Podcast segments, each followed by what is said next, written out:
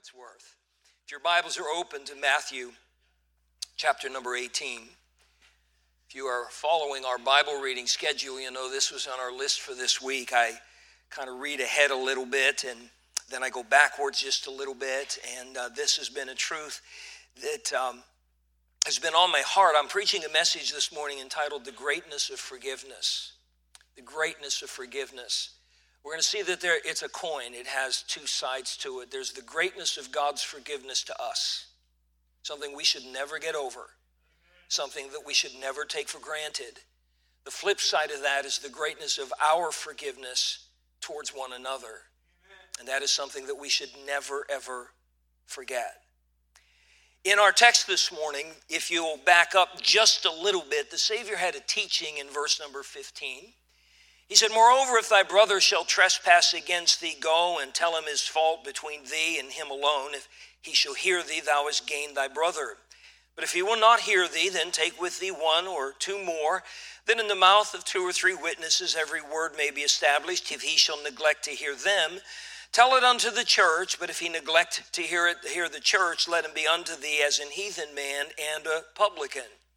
And he's talking about the very real reality that we live in a sin-cursed earth and people do wrong, don't they? Not us. Other people do wrong. But people do wrong, and he's talking about how to do it. Somebody has done something wrong. He doesn't say go and find other people to tell it to. You just go to that person alone and you try to mend that relationship, and that won't happen, and he doesn't want to change or she doesn't want to change. Take a couple more people, one or two, and see if that works. And if he just adamant that he's going to live in sin, then the church decides, look, you can't be a part of us if you're going to continue that way. From there, Jesus moved on and started talking about prayer and the importance of prayer and the strength of prayer. Look at verse 19. "Again, I say unto you that if two of you shall agree on earth as touching anything that they shall ask, it shall be done for them of my Father which is in heaven." There's strength in numbers, and that comes to prayer. That's why I always say, how many have a burden? And I want you to see the hands that go up. I want you to join in that if you have one, and we pray one for another. We don't have to know necessarily what the need is, but it helps me just to know that people are praying for me. A wonderful promise of the power of prayer. And so the Lord has sort of moved along, but Peter didn't. Peter got stuck on that whole forgiving and stuff like that. So verse 21, "Then came Peter to him and said, Lord, how oft shall my brother sin against me and I forgive him? Till 7 times. Have you ever wondered why Peter picked that number? Well, it was the teaching of the Jewish doctors of the law in that day that you only had to forgive a person 3 times. On the 4th time and thereafter, you no longer had to forgive him. To try to support that, their verse was Amos chapter 2, verse 6. You don't have to turn there for sake of time, where it says, "Thus saith the Lord, for 3 transgressions of Israel, and for 4, I will not turn away the punishment thereof." So in their mind, 4 was the magic number with God, that once you sin 4 times, then that's it. God doesn't forgive you, so we don't have to either. By the way, that's not what God was teaching there at all, but that's how they took that. Well, Peter, trying to be maybe a little more magnanimous than that, upped the number to 7 times, kind of like 2.5 times more. So, Lord, if I forgive 7 times, is that all I got to forgive that person? And it must have really come as a shock to Peter when Jesus upped the number. Look at verse 22, "Jesus saith unto him, I say not unto thee until 7 times, but until 70 times 7. You math majors, how much is that? 490 times. By the way, if you're still keeping score at 489, waiting for 490, you got a big problem on your hands. And Jesus put it way up there. Can you just see Peter's jaw dropping a little bit?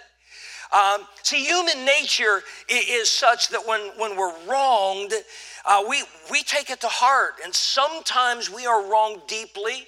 You know, sometimes it's just somebody cutting us off in traffic, and sometimes it's much deeper than that. And there are definitely scars and hurt and pain.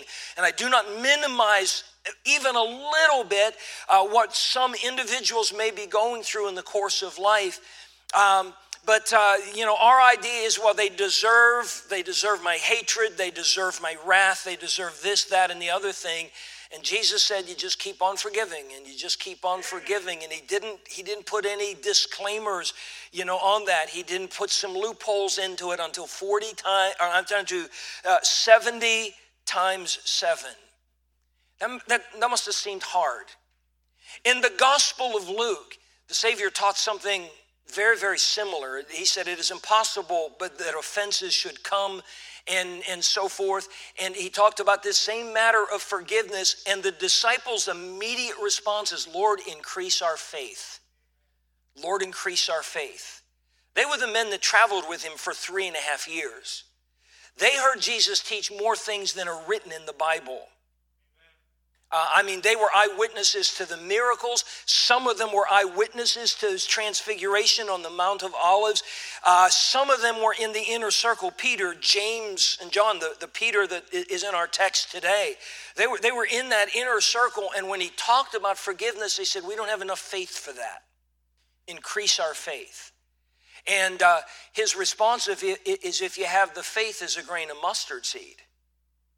He used that example of the mustard seed 5 times in the Gospels. We think it takes an enormous superpower to be able to forgive, and Jesus said it shouldn't. It should be as small as a grain of mustard seed for you.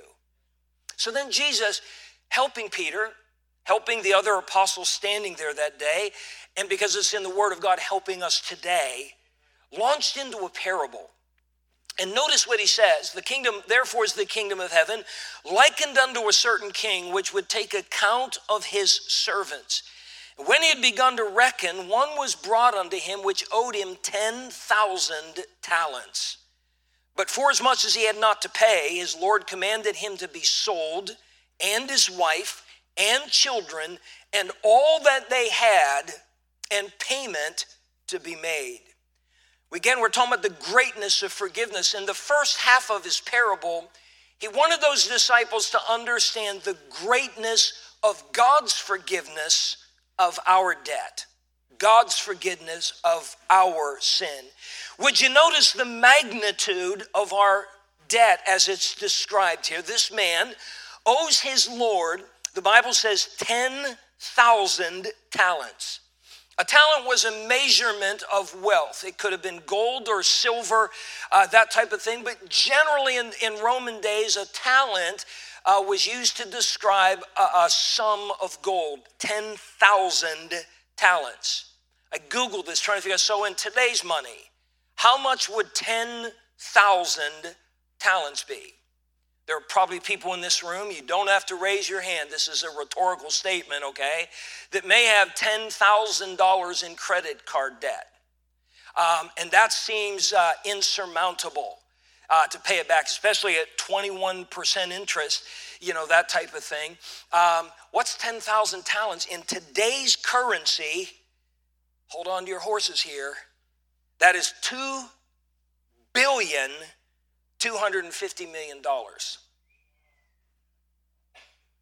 Yeah, that's making Elon Musk a poor guy. That's emptying the coffers of many of the billionaires in our world today. $2.25 billion. This man owes that much. I don't know how he racked up that. I don't know if he was stealing from his boss. I don't know if he was entrusted to invest a certain amount of his boss's money in the marketplace or in business or whatever it is, and he lost it. But all of a sudden, he comes $2.25 billion short, and he's in debt, and he owes that legitimately to his master. If that's not enough, we find out his complete inability to pay it back. The Bible says, for as much as he had not to pay, there was nothing he could do. He couldn't come up with those kind of resources. He is in a terrible place. And the master very justly said, okay, here's what's going to happen. You and your wife and your children and everything you own is going to be sold to pay on that debt. By the way, that still undoubtedly would not have been enough.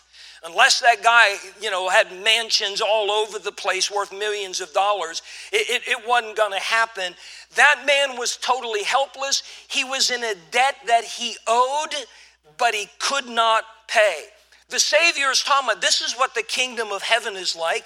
Would you understand, spiritually speaking, that's what we are like before our God. God did not create us to sin. God created us to have fellowship with him. When Adam decided that he would rather have a piece of fruit than his relationship with God, and he willfully defied the commandment of God, Adam became a sinner. For as by one man sin entered into the world, and death by sin, for that all have sinned. The Bible says all have sinned and come short of the glory of God. And we understand that as he is a holy God, we are not a holy people by birth and by nature. Turn, if you would, to a couple passages with me. Ephesians chapter 2. This has been referenced several times in the last couple of weeks. Brother Matt, last Sunday evening, references I did on Wednesday night, but again this morning. Ephesians chapter 2 and verse 1. The Bible says, "In you hath he quickened." That word quickened means brought back to life. "Who were dead in trespasses and sins." Our sins put a wall between us and God. It puts a spiritual wall between us and the life that is only found in God. We were spiritually dead in our trespasses and sins. "Wherein in time past, ye walked according to the course of this world." It's what the world does. We get upset sometimes when we read the news and we see the terrible things that go on in our culture. Some of the things that our society today is labeling as fine and good and noble, and if you take a stand against those things, you are the one that is somehow hateful and corrupt and wicked and so forth. And we get upset about that, but that's the course of this world. That's the way they walk. Truth of the matter is, if we didn't know Jesus as our Savior, we'd probably be agreeing with a lot of that stuff. He said that's what we were. According to the prince of the power of the air, we weren't following Christ. We might have thought we were, but we were doing our own thing, and we were sinning against God, the spirit that now worketh in the children of disobedience, among whom also we all had our conversation, our lifestyle, in time past, in the lust of our flesh, fulfilling the desires of the flesh and of the mind, and were by nature the children of wrath, even as others. You understand, that's where we are. That's the enormity, the magnitude of our debt before God. And our inability to pay it is beyond our grasp. We think, well, I'll join a church and that'll get rid of my debt. No, all I am is a church member who's a sinner. Well, I'll get baptized. That'll get rid of my sin. No, the water baptism doesn't wash away sin. The only thing that can do that is the blood of the Lord Jesus Christ that was shed on the cross of Calvary, 1 John chapter number 1. Well, I'll turn over a new leaf and I'll try to do better. That is a good thing, but it doesn't erase everything that's already been done in the past. I owe a debt that I can't pay, and neither can you, and it's an enormous debt. We need to understand that. Romans chapter 5. Romans is the doctrinal book of the Bible. They all contain doctrine, but this is about the doctrine of salvation. And Paul establishes in the first 3 chapters how that we're all sinners, whether we're Jew or Gentile. We may try to do right, but we don't always do right. We've all sinned. There's none righteous, no, not one. In the subsequent chapters, beginning chapter 4 through 6, he starts talking about that penalty for sin. The wages of sin is death, but the gift of God is eternal life through Jesus Christ our Lord. Now look at verse number 6 as Paul is writing. "For when we were yet without strength," strength to do what? Strength to save ourselves. Strength to dig ourselves out of this spiritual sin debt that we owed God. When we were yet without strength, the Bible says, Christ, in due time, Christ died for whom? the ungodly. Now, we don't like to have that word attached to us, but without Christ, that's what we were and that's what we are. We're sinners by birth. We're sinners by nature. We've used the illustration often. We've never had to teach our children how to do wrong. We've never had to teach them how to say no. We've never had to teach them how to fight with each other. We've never had to teach them how to lie, have we? It just comes naturally out of them, and we're bewildered, and we say, why are they like that? It's because they have our DNA in their body, and that's the way that we are. And because of that, we can't save ourselves. In due time, though, Christ died for the ungodly. He died in our place. He doesn't die on the cross because he did wrong. He died on the cross because we did wrong. And you and I need to just sit back and let that sink in just for a little bit. Paul helps us understand how wonderful, amazing that is. For scarcely for a righteous man will one die.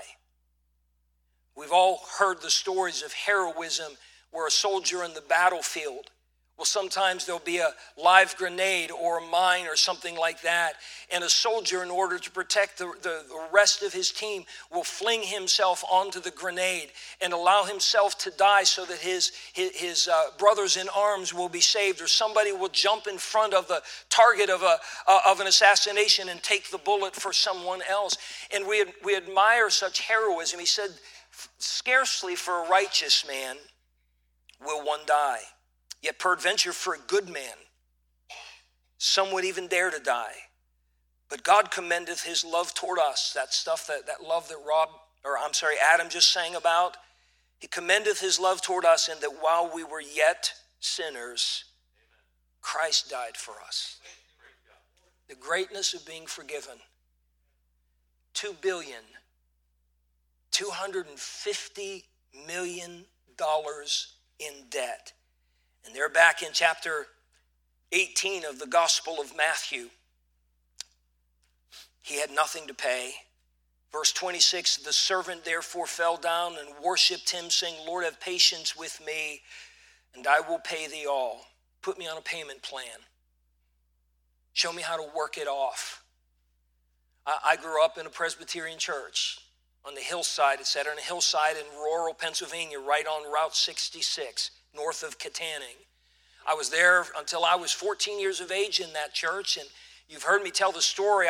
You think kids don't listen in church, but this one did, at least that one Sunday, as the minister stood and held out his arms with that black robe. And he said, when we stand before God, God will have a scale.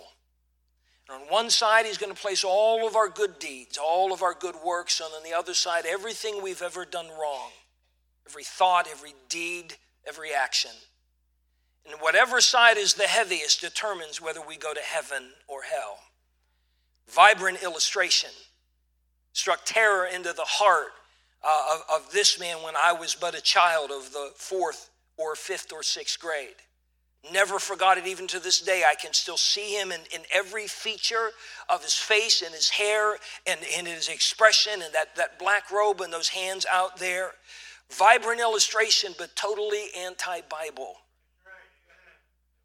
Not by works of righteousness, which we have done. I can do all the good works that I want. The scale's always going to tip this way because I'm a sinner. And I'm not saved by my good works, for by grace are ye saved, and that not of yourselves. It is the gift of God, not of works, lest any man should boast. No one will be in heaven someday because they gave a lot of money, or they were a great philanthropist, or they gave their lives on the mission field, or they did this, that, or the other thing. The only people in heaven are sinners who were saved by the grace of God, who understood that as sinners, Jesus Christ was our only hope, and they came to him for salvation based on his death, burial, and resurrection. That is the gospel message. And this man, seeing he had nothing to pay, he's down before him and said, Lord, help me pay it off. Tell him, just be patient, I'll pay thee all. Verse 27, then the Lord of that servant was moved with compassion and loosed him and forgave him the debt. He didn't put him on a payment plan. He didn't put him on a work release program. He forgave him the debt. He just got his ledger out and just crossed out the amount owed and just wrote in there, paid in full. Paid in full. When Jesus was hanging on the cross just before he gave up the ghost and died, of the 7 statements that he made while on the cross, one of his final ones was the phrase, "It is finished." And he cried with a loud voice, "It is finished." In the Greek language, that word is the word tetelestai. And it isn't the idea of being conquered, I give up, I've lost, it's all over. It was the victory cry. It was the cry after an army had won a battle and they'd send a messenger back to the capital city to report on the fact that the battle is won. He would come up to the gates and crying as loud as he could, "Tetelestai, Tetelestai, it is finished and we have won." It is the same word that in the banking world of that day, if you owed a debt and it was finally paid off, the word tetelestai would be written over the account, paid in full, paid in full. When Christ died on the cross, he paid for our sins, lock, stock, and barrel. It was the last and the only sacrifice that is needed for sin. Hallelujah, it's done, it's paid. That is the greatness of forgiveness, all of the debt. He didn't cross off most of it. He crossed off $2,250,000 worth of debt. Do you not wish that your credit card company would do that? Or your mortgage lender? Could you imagine to be completely debt-free in our culture as it is today? What a sigh of relief. Do you understand that when Jesus Christ saves us, he forgives us that completely? Absolutely, that completely. Listen to what the Bible has to say here. We read in Ephesians what we were before we got saved. It goes on to say, but God, who is rich in mercy. Think of that, rich in mercy. He doesn't dole his mercy out with an eyedropper. He's rich in mercy for his great love wherewith he loved us. Even when we were dead in sins, hath quickened us together with Christ. By grace ye are saved. In Micah chapter 7 and verse 19, the Bible says, he, the Lord, will turn again. He will have compassion on us. He will subdue our iniquities. That means he'll conquer our iniquities. And thou wilt cast all their sins into the depths of the sea. The ocean at its deepest part is said to be over 2.5 miles down. There's no submersible that can carry a human being down that far.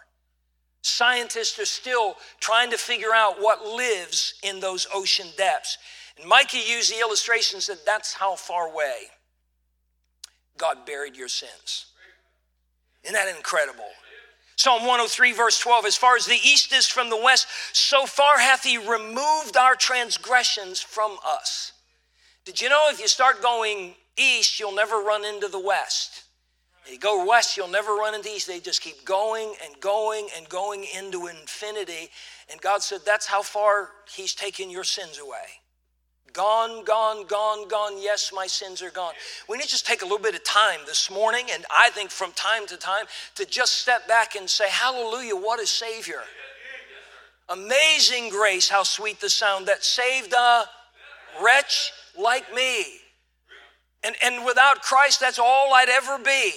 I'd be lost and undone. But it's all paid for. Tetelestai, it is finished. In Hebrews chapter 8 and verse 12, God says, for I will be merciful to their unrighteousness, and their sins and their iniquities will I remember no more. I'm at that age where I don't remember things well. If it is not written down, it is not remembered. I don't know how many times I walk out of my study into the outer office and I need to ask one of the secretaries something, or I need to get something. And by the time I get there, I'm just kind of looking around blankly trying to put a smile on my face like I know where I am and what I'm doing. And I have no idea why I came. Is anybody else in my world? Oh, I'm glad that we're not alone. And I'm in good company. I don't remember a lot of things, and we forget important things sometimes, but isn't it amazing that we can remember how somebody wronged us like it was yesterday? Now, that's with our faulty memories. That's with our limitations. Imagine a God who is omniscient. Do you understand? He knows everything about us. He knows everything that we hope nobody else ever finds out, that we try to hide, but he knows all of it. He knows the thoughts and intents of our heart. He knows our words before we say them. And yet that God has chosen to forgive us so completely that he remembers our sins and iniquities no more. They won't be brought up. They won't be brought up. Man would like to have us live in guilt forever for whatever wrongdoing that we may have done against him, but that's not God. This man, this servant in the story, who owed this incredible debt, found himself with incredible mercy. That's us. That's us. If you're saved today, that is you. That is what God did for you. Everything that this man just sang about the love of God is our reality because of the Lord Jesus Christ. It's not because we're Baptist or church members or this, that, or the other thing. It's because of Jesus Christ and him alone. That's the greatness of God's mercy for us. But we're going to flip the coin over as the Savior does. How does that mercy translate into our relationship with each other? Verse 28, but the same servant, the one that just got forgiven of a $2,250,000 debt. It's not that he's going to pay it back slowly. He doesn't have to pay it back at all. It's paid in full. The same servant went out and found one of his fellow servants, which owed him 100 pence. And he laid hands on him and took him by the throat. He didn't just grab his arm and say, hey, come here, I need to talk to you. He took him by the throat. I would do that with Brother Rob as an illustration, but I can't reach that high. That's a violent action. I mean, that's indicating a tremendous amount of anger. And he took him by the throat saying, pay me that thou owest. It's a debt of 100 pence. Now, lest we think that is just, a pittance. It's some small amount. I looked up 100 pence, what it would be in modern currency today. It's a debt of about $11,733. It's in that ballpark. So he owes him a bit. How many of you could use $11,733 today? Anybody like that? You could probably buy a lot. That's a pretty good sized debt. Nothing like $2,250,000,000. But now he's got somebody that owes him 100 pence. Grabs him by the throat, saying, pay me that thou owest. Verse 29, his fellow servant fell down at his feet and besought him, saying, have patience with me and I will pay thee all. Boy, does not that sound familiar? Isn't that what the first guy said to his master in verse 26? Lord, have patience with me and I will pay thee all. That's exactly what this second guy says in verse 30. And he, the guy that had just been forgiven of 10,000 talents, would not. There was zero compassion. He forgot what he had just been forgiven of. He said, no way. You owe me. You pay me. You pay me now. He would not, but went and cast him into prison till he should pay the debt. Question, how is he going to pay the debt if he's in prison? Maybe they made license plates for chariots or wagons, at 10 cents a day. How is he going to pay off $11,733 in prison? He's not going to be able to do it. So he's already cast him into prison. So when his fellow servants saw what was done, they were very sorry and came and told their Lord all that was done. Word got around that this first guy, the master, had wiped out that massive debt. And then they watched what he did to one of the other employees. They saw him dragged off into prison. There was zero mercy present. Then his Lord, after that he had called him, said unto him, O thou wicked servant, I forgave thee all that debt because thou desirest me. Shouldest not thou also have had compassion on thy fellow servant, even as I had pity on thee. That was the teaching the Savior was getting across to his disciples. You have been forgiven of every sin that you ever have or ever will commit. It's done. It's done. And here's somebody that sinned against you, and he's not saying it wasn't a big deal. He's not saying it was nothing, like a little tiny scratch. $11,733 is a big deal. He's saying, but you've been forgiven of so much more. Shouldn't you have had compassion and pity on your fellow servant? The Bible says, and his Lord was wroth and delivered him to the tormentors till he should pay all that was due unto him. So likewise shall my heavenly Father do also unto you, if ye from your hearts forgive not every one his brother their trespasses. Forgiveness. Jesus said it is impossible, but that offenses should come. Yesterday, when I did some visitation, I had to come back to the church and pick something up, and then I had another appointment with a preacher and his wife in Wallingford on the other side of town, and I was traveling up Route 5, and you've heard of road rage?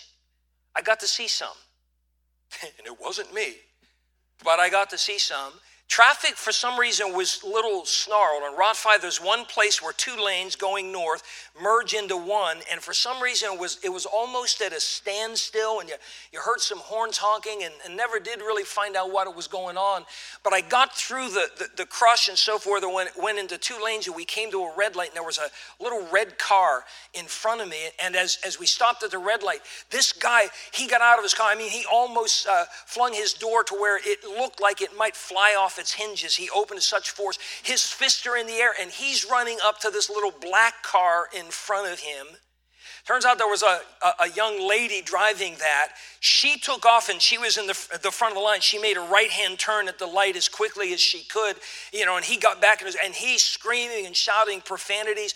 I have no idea what she did. The guy chased her down in his car. He was after her because of whatever she did on the highway. In Meriden, just a week or so ago, there was a similar road rage incident. I don't know what the cause of it was, but what happened, somebody got so mad, he either got cut off or something like that. He pulled out a gun and shot and killed the guy in the other car over something like that. Isn't it amazing how we magnify those things? And then we justify the way we are. Jesus was not saying that was wrong against you doesn't matter. It was a big deal. It was 100 pence. In our terminology, that was over $11,000. That was a big debt. But he said, your dealings with people that do you wrong, need to be based on how did God deal with you. You have to forgive one thing. Or maybe it's been done 7 times. Or maybe you're keeping score and you're up to the 430 mark and you're shooting closer to 490. He said, would you remember that you have nothing left on your record with God? And he said, and that's the way you're supposed to be. In the Sermon on the Mount, the Savior said, be ye therefore merciful as your Father in heaven is merciful. We know that the Bible teaches us in Ephesians 4:32, and be ye kind one to another, tender-hearted, just like the Lord was with the first servant. He had compassion on him. Tender-hearted, forgiving one another, even as God, for Christ's sake, hath forgiven you. Colossians teaches us forbearing one another and forgiving one another. If any man have a quarrel against any, even as Christ forgave you, so also do ye. Forgiveness, so I don't know why. It's our human fallen nature, and I cannot speak for you. I'll speak for myself. Sometimes forgiveness is very hard to find. Just because it's hard, though, doesn't mean that I'm not supposed to do it. The grace of God is sufficient to enable me. I'm going to read something to you. Please bear with me because I want to read the words of the individual that wrote it. Corrie ten Boom, a name maybe many of you recognize. Her and her family lived in Holland during World War II.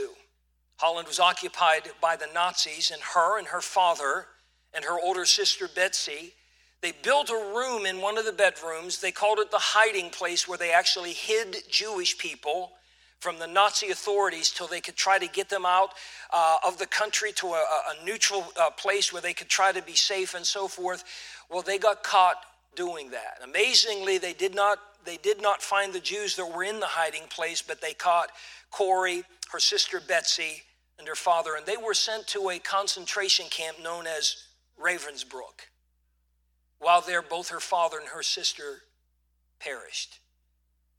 Her sister, she found out that she perished because she saw her body stacked like cordwood, emaciated and naked, ready to be tossed into a furnace. That was the last she saw of her sister. Obviously, Corrie survived that Holocaust. She went to Germany, of all places, after the war to proclaim a message nobody expected to come from a victim of the Holocaust. It was a message of forgiveness for the German people. She said, "It was in a church in Munich that I saw him, a balding, heavy-set man in a gray overcoat, a brown felt hat clutched between his hands. People were filing out of the basement room where I had just spoken, moving along the rows of wooden chairs to the door at the rear. It was 1947, and I had come from Holland to defeated Germany with the message that God forgives. It was the truth they needed most to hear in that bitter, bombed-out land, and I gave them my favorite mental picture. Maybe because the sea is never far from a Hollander's mind, I like to think that that's where my forgiven sins were thrown. When we confess our sins, I said, God casts them into the deepest ocean, gone forever." The solemn faces stared back at me, not quite daring to believe. There were never questions after a talk in Germany in 1947. People stood up in silence collected their wraps, in silence left the room. And that's when I saw him, working his way forward against the others. One moment I saw the overcoat and the brown hat, but the next, a blue uniform and a visored cap with its skull and crossbones. Came back with a rush. The huge room with its harsh overhead lights, the pathetic pile of dresses and shoes in the center of the floor, the shame of walking naked past this man. I could see my sister's frail form ahead of me, ribs sharp beneath the parchment skin. Betsy, how thin you were. Betsy and I had been arrested for concealing Jews in our home during the Nazi occupation of Holland. This man had been a guard at Ravensbrück concentration camp where we were sent. Now he was in front of me, hand thrust out. "A fine message, Fräulein. How good it is to know that, as you say, all our sins are at the bottom of the sea. And I, who had spoken so glibly of forgiveness, fumbled in my pocketbook rather than take that hand." He would not remember me, of course. How could he remember one prisoner among those thousands of women? But I remembered him, the leather crop swinging from his belt. It was the first time since my release that I had been face to face with one of my captors, and my blood seemed to freeze. "You mentioned Ravensbrück in your talk," he was saying. "I was a guard in there." No, he did not remember me. "But since that time," he went on, "I've become a Christian. I know that God has forgiven me for the cruel things I did there. All $2,250,000,000 worth. But I would like to hear it from your lips as well. Fräulein," and again the hand came out, "will you forgive me?" And I stood there. I, whose sins had every day to be forgiven and could not. Betsy and died in that place. Could he erase her slow, terrible death simply for the asking? It could not have been many seconds that he stood there, hand held out, but to me it seemed hours as I wrestled with the most difficult thing I ever had to do. For I had to do it. I knew that. The message that God forgives us has a prior condition that we forgive those who have injured us. If you do not forgive men their trespasses, Jesus says, neither will your Father in heaven forgive your trespasses. I knew it was not only a commandment of God, but as a daily experience. Since the end of the war, I had a home in Holland for victims of Nazi brutality. Those who were able to forgive their former enemies were able also to return to the outside world and rebuild their lives, no matter what the physical scars.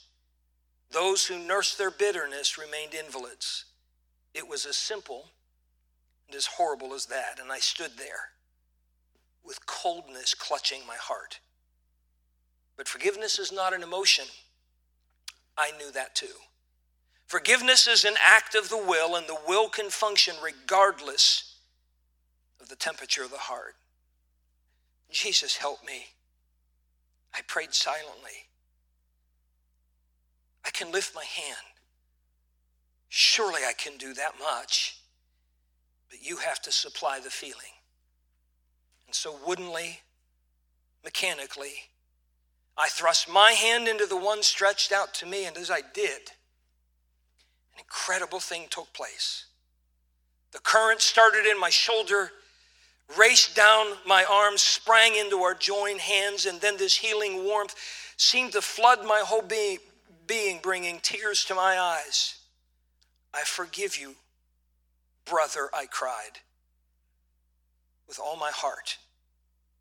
For a long moment, we grasped each other's hand, the former guard and the former prisoner. I had never known God's love so intensely as I did then. The greatness of forgiveness. If you have not yet received the forgiveness of God by being born again into the family of God, by being saved, there will be no better time, no better place for you to do that than right here and right now. Except a man be born again, he cannot enter the kingdom of heaven. I'm all for church membership. I'm all for baptism. I'm all for turning over a new leaf. None of those things get you to heaven. Only Jesus Christ can save us from our sin. That's what he died on the cross for. You have to receive that as you would receive a gift of any kind. The gift of God is eternal life through Jesus Christ our Lord. If you've received that, don't forget what God gave you when you did. Your sins are gone. All of them. And there are times we just need to bow before the love of God and say, I can't understand why you did it, but thank you for saving somebody like me. Thank you, Almighty God. And then we flip the coin over. Who is it you're mad at?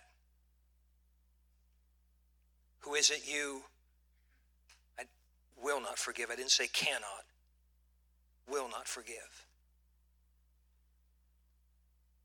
Have they harmed you as deeply as that guard did to Corrie ten Boom? It's amazing, she said, when God gave her the grace to forgive from the heart, she said, I have never known the love of God as intensely as at that moment. Do you realize that she'd already been forgiven by God? But she discovered the power of the other side of being a forgiver. Can we bow for prayer this morning?